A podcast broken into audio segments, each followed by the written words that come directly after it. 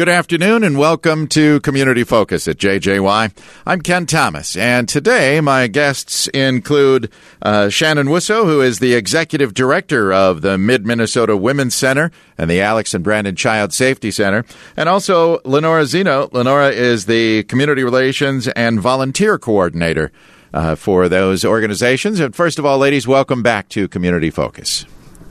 Thank you very much Thanks, for having us. We appreciate you having us join you again this morning. Well, it's great to have you here. Um, uh, it seems last time we talked, we were just going into the holidays. You had a big drive that was going on. Do you want to share how that turned out? Absolutely. The holiday season at our programs is one of the busiest times of year, and this past year was definitely no different. Um, we uh, were able to assist, uh, let me see here, 164 families this year which is a 30% increase from last year. Wow. So if you think about what the circumstances were, there's no way we would have been able to do that without the assistance of so many other individuals and service clubs and businesses. So everybody in this community made that happen. Yeah, it's really, uh, we've said it before, we live in a very special community. Uh, it's uh, whenever someone is in need, it seems everybody is willing to step up and help, and, and that's really special. So true. It does. And I think that's probably, um, you know, trying to find the positive in things. You know, the pandemic has been difficult, but on the other hand, it really has shown, you know, how fortunate all of us are to, you know, live, work, reside in this community. We're very, very lucky. It's very true. Uh, Shannon, for our listeners, real quick, if you will, just remind uh, our listeners what you do at the Mid Minnesota Women's Center. Sure. So we are a nonprofit located here in Brainerd. Um, Mid Minnesota Women's Center operates two programs.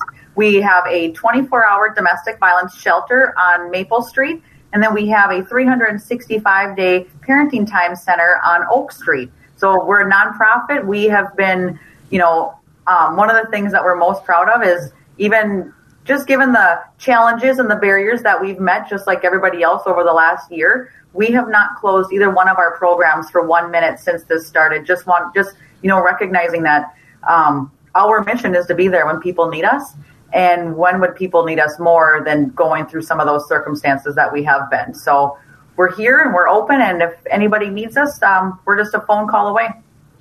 And we, uh, your numbers kind of pointed out the pandemic was a tough year uh, because I mean, on everybody, mental health issues, and that doesn't help when it comes to domestic violence, does it? No, it doesn't. And just the increased stress that's at home, even in you know households where violence isn't present, um, and then you've got the added stress of um, you know distance learning or working from home. But one of the most dangerous situations that we saw was when the stay-at-home orders were put into place. That means oftentimes a survivor was locked in home at home with their abuser. Oh boy. So it created a very, very difficult situation, and our numbers actually reflect that. So last year we provided services at our shelter to 410 um, men, women, and children, plus nine pets, um, which is a 45% increase over 2019. Wow. It's extremely heartbreaking, but on the other hand, I'm just very grateful that um, those individuals had a place to go and that they knew that we were available for them. Yeah. Now, Shannon, you pointed out you're a nonprofit, so you do fundraising and depend on volunteers. But unfortunately, because of the pandemic, uh, the fundraising and the volunteer opportunities weren't the same as they normally are. yeah, that's correct, Ken. And, um, you know, it's not just us, it's all the nonprofits in the area that were really halted um, at a de- dead standstill where uh, all of our events are our big galas, our big fundraisers that help support us uh, through the year with our annual budget were, were ceased or canceled, and we're unable to host them. Um, so we had to brainstorm and shift gears as to you know how could we maintain going forward and what were our options with um, no in-person events, etc. And we decided to re- start a campaign where we reached out to our communities and our pillars of strength, such as our um, local banks and credit unions and our financial institutions, as well as our civic clubs, who um, always wrap their arms around us and, sh- and make sure that we um, get what we need. So the response has been tremendous.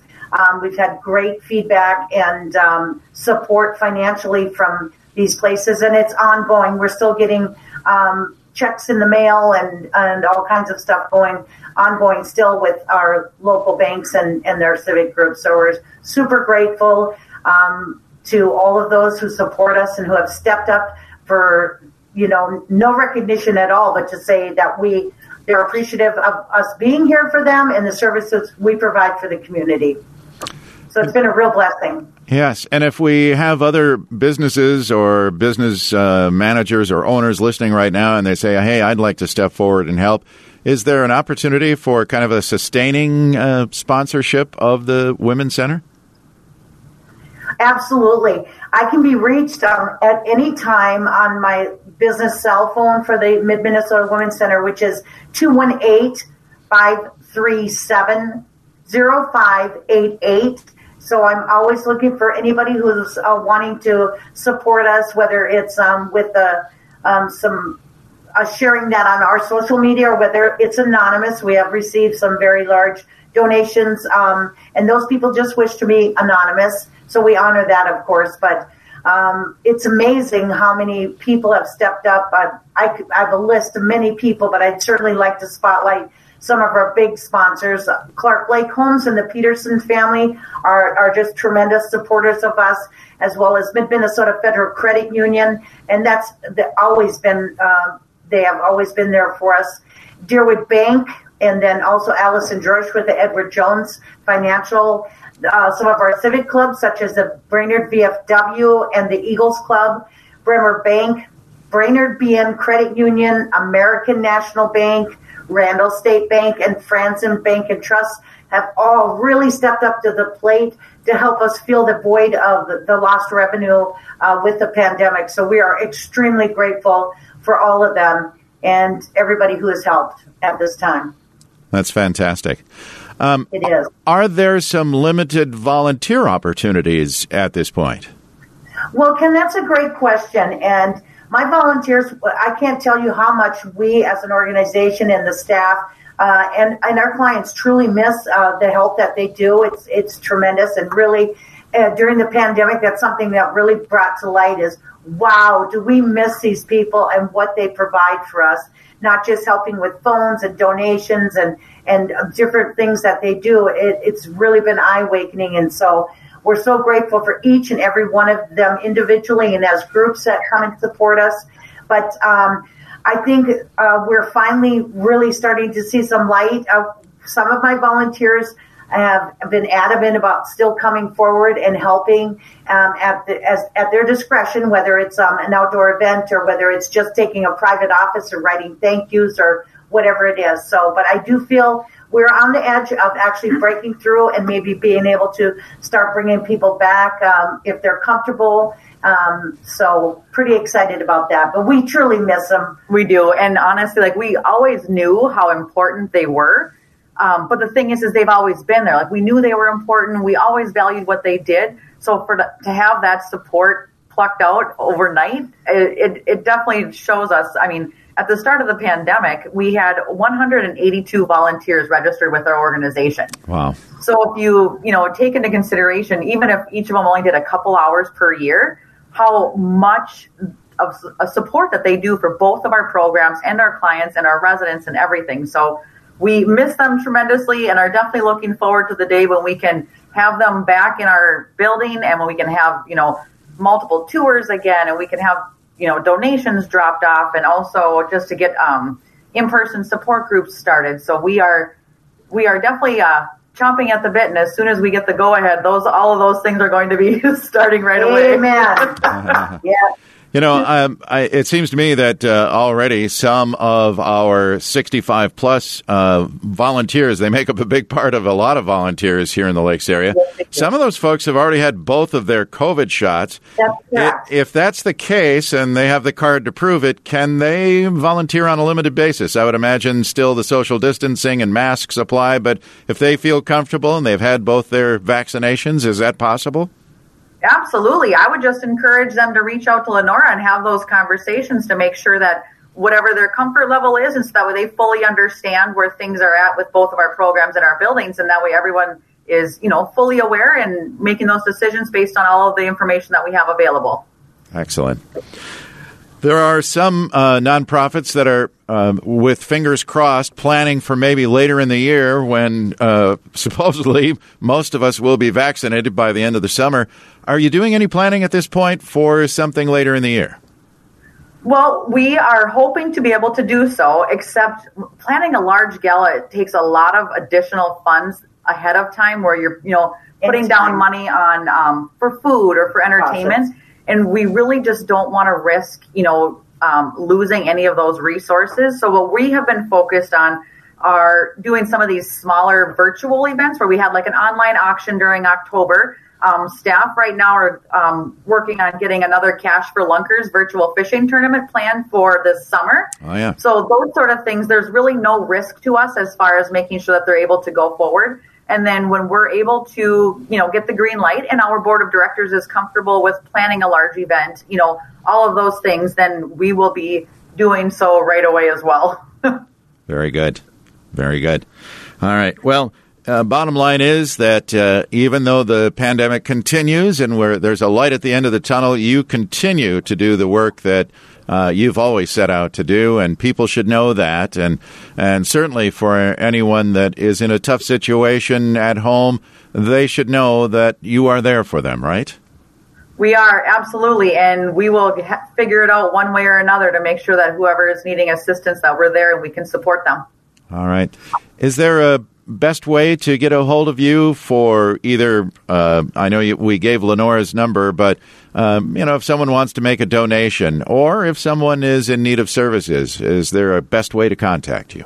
Sure, I would say the shelter would be the best phone number to call because that building is open 24 hours a day, so you can call anytime. Um, and that phone number is 218 828 1216. Very good. And I also encourage people um, to jump on our Facebook, both the Women's Center and the Alex and Brandon uh, Child Safety Center, to see what we're up to and um, some updates of uh, some of our uh, community partners that we're supporting and events that they're having, and um, all of that good stuff. Yeah. And I know because we've been talking about it on the air, the Brainerd Key Club is doing a fundraiser this weekend. And I believe they're looking for supplies and toiletries and so on to donate to the Women's Center. Am I correct? That is correct. And that is a wonderful group. Um, they were just out here last summer um, working on helping us clear up the backyard. And now they're doing this, this donation drive again as well. So wonderful group of people. It's very exciting to know that this young group, mm-hmm. uh, how supportive they are of the community, and, and exciting to know uh, what they'll potentially be as adults and, and what they'll contribute to us and what they're doing as young adults. So, yeah, they're a fantastic group. We're super, super proud to be a, a partner with them. Well, we will continue to talk about that on the air so uh, that people can make those donations, knowing that they'll be going to a great organization. And uh, we thank the Key Club for doing that. That's awesome to see absolutely. our young people doing that. Yeah. Yes, absolutely. It's exciting, and thank you for sharing that. Yeah. Uh, anything else we should mention before we let you go? I don't know. I think you covered everything, Ken. if anybody has any questions, just um, give us a call. We're happy to answer questions or brainstorm, or if people have ideas or suggestions, we're happy to hear those too. And we're very grateful for your time and always uh, letting us come on and share with you and Tess. And we really do appreciate you guys so much. It is what we do, and we're glad to have you here and spread the word about the Mid Minnesota Women's Center and the Alex and Brandon Child Safety Center. Ladies, thank you so much for being here today. Uh, let's look forward to warm weather and better times. Thank That's you, right. Thank you. Have a great rest of your day. Thank you. You too. Our guests today include Shannon Wussow, who is the executive director of the Mid Minnesota Women's Center and the Alex and Brandon Child Safety Center, and Lenora Zeno. She is the community relations and volunteer coordinator. I'm Ken Thomas, and that is today's edition of Community Focus.